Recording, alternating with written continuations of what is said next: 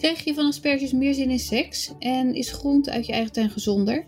Welkom bij Koken en Weten, de podcast van Koken en Eten.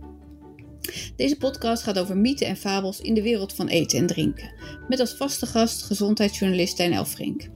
Fijn dat je er weer bent, Tijn. Hoi. Hoi.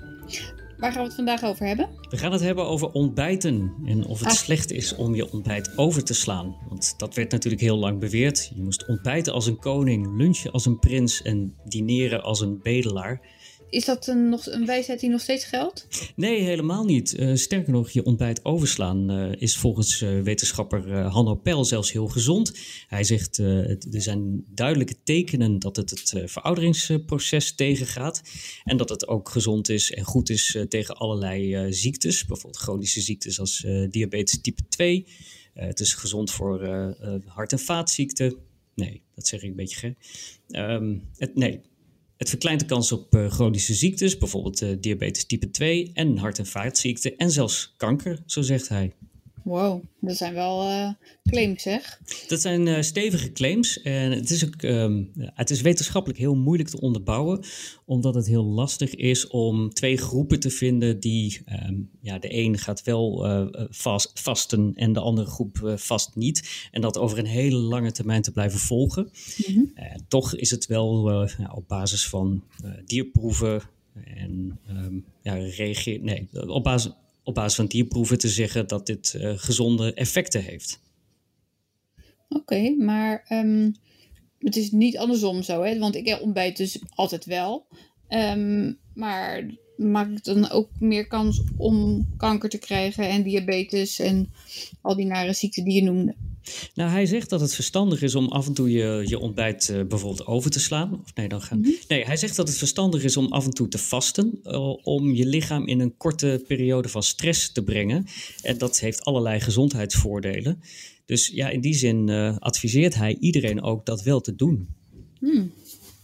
Nou, interessant. Maar ehm, ik ben wel benieuwd hoe dat dan in elkaar steekt. Want als ik mijn ontbijt oversla en dan vervolgens heel vies eet, of nou ja, vies eet, ehm, misschien juist wel lekker eet, maar niet zo gezond, dan lijkt me dat dat effect toch niet zo goed is. Nee, dat is zeker niet de bedoeling. Het is, eh, het is niet verstandig om je ontbijt over te slaan en vervolgens allemaal ongezonde dingen te gaan eten. Dus ook heel lang eh, was dat ook de belangrijkste reden dat je goed moest ontbijten. Omdat werd aangenomen dat als je niet zou ontbijten, dat je inderdaad slechtere dingen zou gaan eten. Maar als je Mhm. dat eh, dus niet doet, je eet die slechte dingen niet, dan is je ontbijt overslaan bijvoorbeeld een hele goede manier om te gaan vasten. Het is namelijk al zo dat eh, tussen het moment dat je s'avonds eet, eh, nou ja, hoe laat eten de meeste mensen, een uurtje of 7 à 8, en 's ochtends het ontbijt, dat is voor de meeste mensen al de langste periode dat ze niet eten. Dus als je je ontbijt overslaat, dan verleng je die periode. En waarom Ja. is dat nou belangrijk? Omdat het, ja, het menselijk lichaam is een soort hybride auto. Dus eh, kan op benzine rijden, maar ook op elektriciteit. Het lichaam kan koolhydraten verbranden en kan vet verbranden. En we Heel hebben. even terug. Ja. Ik, want jij zegt een, een, een lichaam is net een hybride auto. Kun je dat ja. uitleggen? Ja, het lichaam kan eh, op twee soorten brandstof functioneren: op basis van eh, koolhydraten en op basis van vet. En als eh, de koolhydraten uit onze voeding op zijn, dan hebben we nog een klein eh, reservevoorraad. Dat is ongeveer eh, 150 gram glycogeen. Zo wordt die, eh, die reserveglucose genoemd. Alleen dat is niet zoveel. Dus als je een, een uurtje, een paar uurtjes gaat sporten, dan ben je er al wel doorheen. En dan ga je over op vet. Dat lijkt me goed. Maar... Ja, dan ga je inderdaad over op vetverbranding. En ja, we weten waarschijnlijk allemaal dat het lichaam beter is in het opslaan van vet dan in het opslaan van koolhydraten. Dat is ook de reden dat veel mensen wat te dik zijn. Dus het lichaam houdt vet heel makkelijk vast.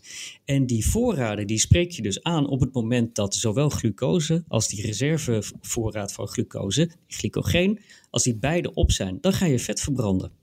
Dus als, jij, als je lichaam door jouw voorraad eh, ehm, koolhydraten en je voorraadje heen is, dan ga je vet verbranden. En dat, dat, hoe lang duurt dat dan? Ja, over het algemeen ga je ehm, vet verbranden na 12 uur niet eten. Dus als je je ontbijt overslaat, dan verleng je die periode van niet eten eh, tussen het avondeten en het ontbijt.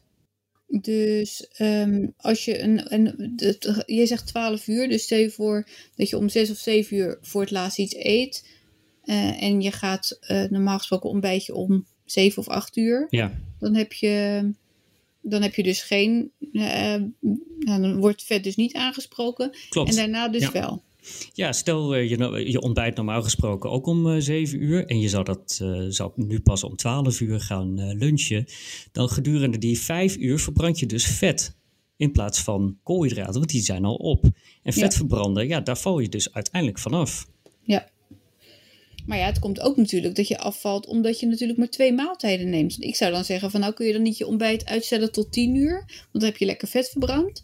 En dan eet je gewoon eh, je lunch om eh 12 uur of om 2 uur in plaats van 12 uur.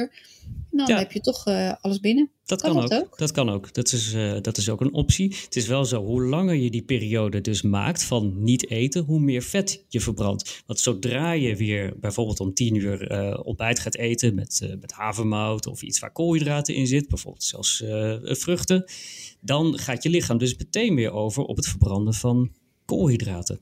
Maar ja, je moet toch iets eten. Je moet zeker iets eten als je, nou ja, als je het doet om je lichaam gewoon kort eh, in, in de stress te brengen om eh, gezondheidsredenen. Dan is dat voldoende. Als je zegt, nou ik wil echt gaan afvallen, dan is het dus verstandig om die periode te verlengen.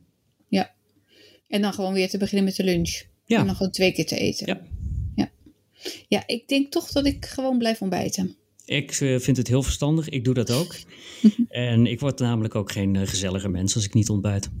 Nee, dat eh, kan natuurlijk ook meespelen. Ja. Ik heb dat zelf ook, dus ik, ik blijf het wel doen. Maar het is goed om, als je, om te weten dat mocht ik dikker worden, te, of te dik worden, dan, ehm, dan is het iets om, wat ik zou kunnen gaan doen. Weet je wat ik, wat ik me afvraag? Ja. Als je het nou vaker doet, hè, went dat dan? Eh, het schijnt wel zo te zijn dat het hongergevoel eh, na een, een paar dagen verdwijnt. Dus dat het op die manier ook veel makkelijker wordt om die 12 uur te halen zonder te ontbijten. Ja, dus het is wel een kwestie van het eh, ritme aanhouden. Ja. Oké. De aanhouder Nou, wint. Ja, zoals altijd. Dankjewel weer. Het was weer eh, heel interessant. Dankjewel. Gedaan. Joe.